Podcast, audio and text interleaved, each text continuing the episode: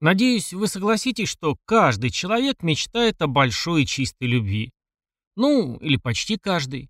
Потому что любовь – такое приятное чувство, которое окрыляет и вдохновляет. Благодаря любви появилась масса художественных произведений во всех жанрах. Однако она имеет и другие темные стороны. Не просто же так возникла поговорка «от любви до ненависти один шаг». Это когда максимально глубокое и в основном безответное чувство меняет полярность и превращается во что-то страшное и разрушительное. Но о таких проявлениях поговорим как-нибудь в следующий раз. Сегодня о такой любви, которой воистину нет конца, и ничто не может очертить ее разумных границ, даже такое неизбежное явление, как смерть. Сегодня на Краймкаст история любви Карла Танцлера, в которой реальность даже превосходит вымысел. Любовь, которая длилась всю жизнь. Любовь в прямом смысле до гроба. И даже после него.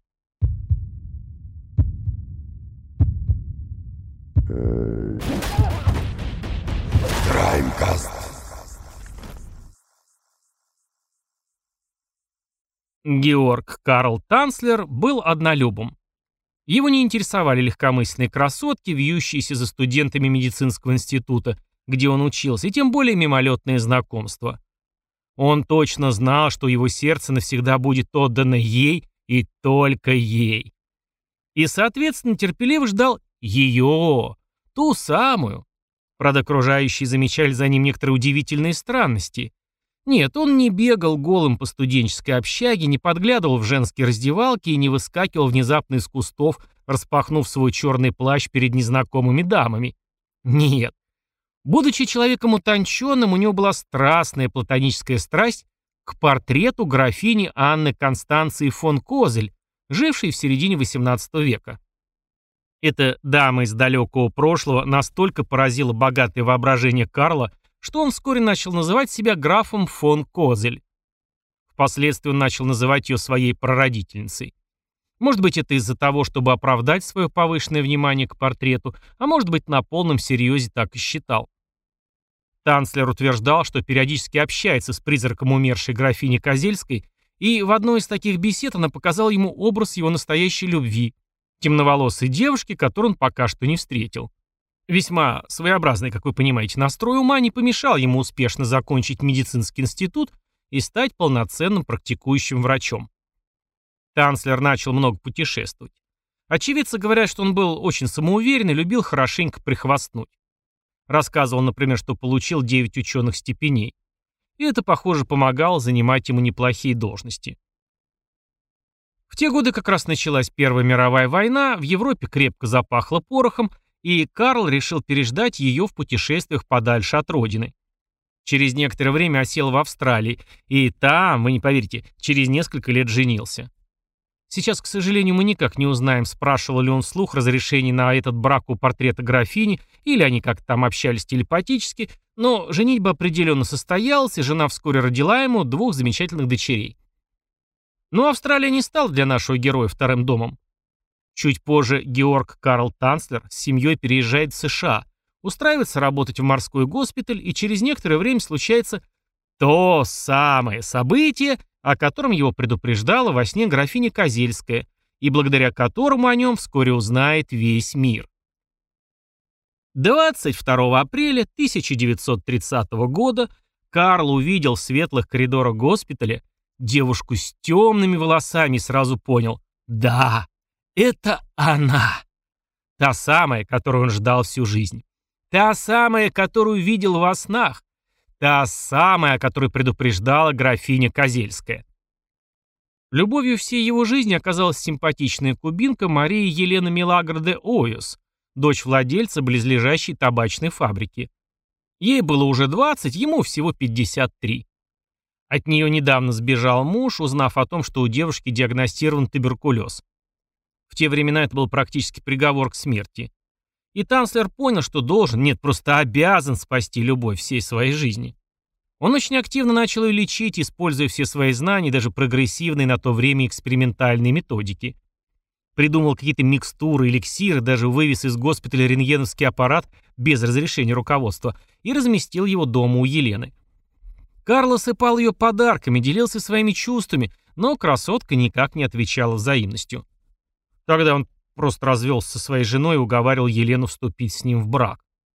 Своим присутствием навязчивый доктор давно уже надоел всей семье де Оюс, но не терпели его ради дочери. Возможно, Елена даже согласилась бы на женитьбу, но официально была еще замужем, а может где-то в бегах, и получить развод было фактически нереально. Несмотря на все прилагаемые усилия, где-то через год Елена умерла. Танцлер оплатил все затраты на пышные похороны и даже бальзамирование тела. Карл разорился не просто на нарядный гроб, а заказал самый настоящий каменный мавзолей. Семья девушки, убитая горем, соглашалась на все, в душе надеясь только на то, что после похорон этот надоедливый немец оставит их в покое, и они смогут жить дальше. Так как-то внезапно получилось, что танцлер оказался единственным, у кого были ключи от этого мавзолея. Он каждый день приходил туда, разговаривал со своей любимой и пел ей песни на испанском. Карл был абсолютно уверен, что Елена говорила с ним и даже намекала, что нужно забрать ее тело к нему домой. Как вы уже догадались, нашего персонажа с такой слегка поехавшей кукухой призраку долго уговаривать не надо. И вот примерно через год влюбленный доктор, все обдумав и подготовив, притащил как-то в темноте тело своей возлюбленной домой. Естественно, она оказалась не в самой лучшей форме. Тогда Карл с помощью струн, проволоки и деталей от вешалок аккуратненько соединил кости, сделав прочный каркас для него.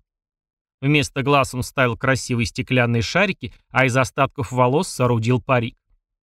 Места, где кожа была уже разрушена, он восстановил с помощью смеси гипса и шелка, пропитанного воском. Это было его личное изобретение. Для поддержания упругости тела набил его в нужных местах тканью.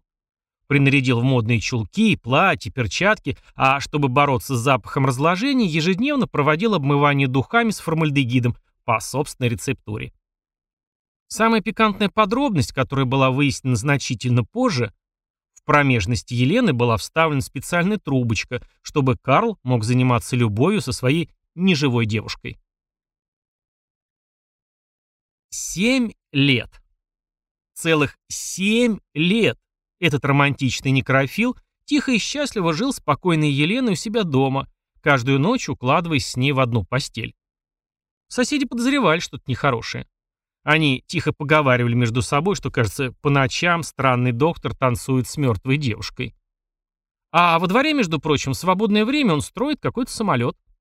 И действительно, позже стало известно, что Карл на полном серьезе собирался отправиться с Еленой куда-то чуть выше стратосферы, на орбиту Земли, где космическое излучение быстренько излечит девушку и, вероятно, даже воскресит. Все это романтическое сожительство с душком закончилось как-то даже немножко глупо. Когда танцлера не было дома, к нему заглянула сестра Елены. Хотела взять ключик от мавзолея на время, чтобы посетить сестру. Только представьте весь спектр ее чувств, который она испытала, когда увидела труп родной сестренки не в месте упокоения, а в доме Карла, прямо на кровати старого извращенца.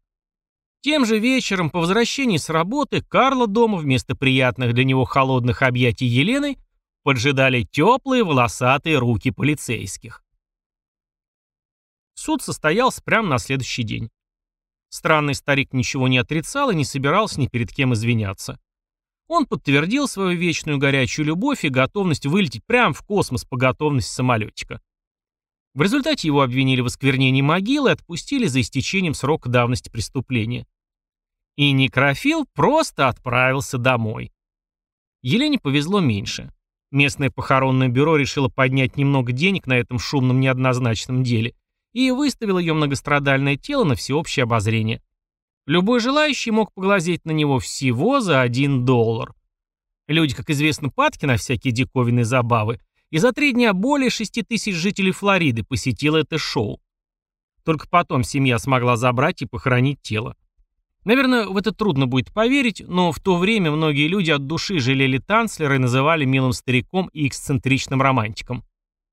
А он тем временем спокойно вернулся домой, с удовольствием раздавал интервью, делился своей невероятной историей, продавал фото еще живой Елены и показывал желающим ее посмертную маску. Из медицины он ушел, стал заниматься ремонтом церковных органов. Скончался граф Георг Карл Танцлер фон Козель в 1952 году. После его смерти у него дома в постели обнаружили ростовую женскую куклу, на голову которой была надета посмертная маска Елены де Ойос. Вот такая история. Так и хочется сказать история любви, но что-то меня удерживает. Как считаете, была ли это действительно любовь или крепко протекающая дедова крыша? А хотели бы вы, чтобы вас кто-то любил так же, как Карл Елену? При жизни, конечно же. Пишите свои мнения в коммент в социальных сетях. Спасибо за то, что дослушали до конца. Если вам понравилась эта история, подписывайтесь на подкаст в удобных для себя социальных сетях. Впереди еще много интересного.